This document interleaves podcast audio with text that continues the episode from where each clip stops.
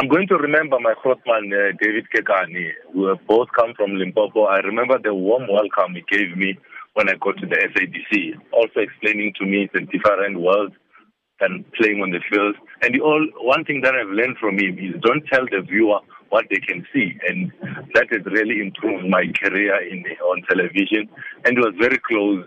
Uh, one of those that uh, is not scared to to share the knowledge and the experience that he had. Always bubbly to be to be around uh, uh, an encyclopedia uh, of South African football. We we have lost in uh, David Kekana. May his soul rest in eternal peace, because uh, he was an amazing human being.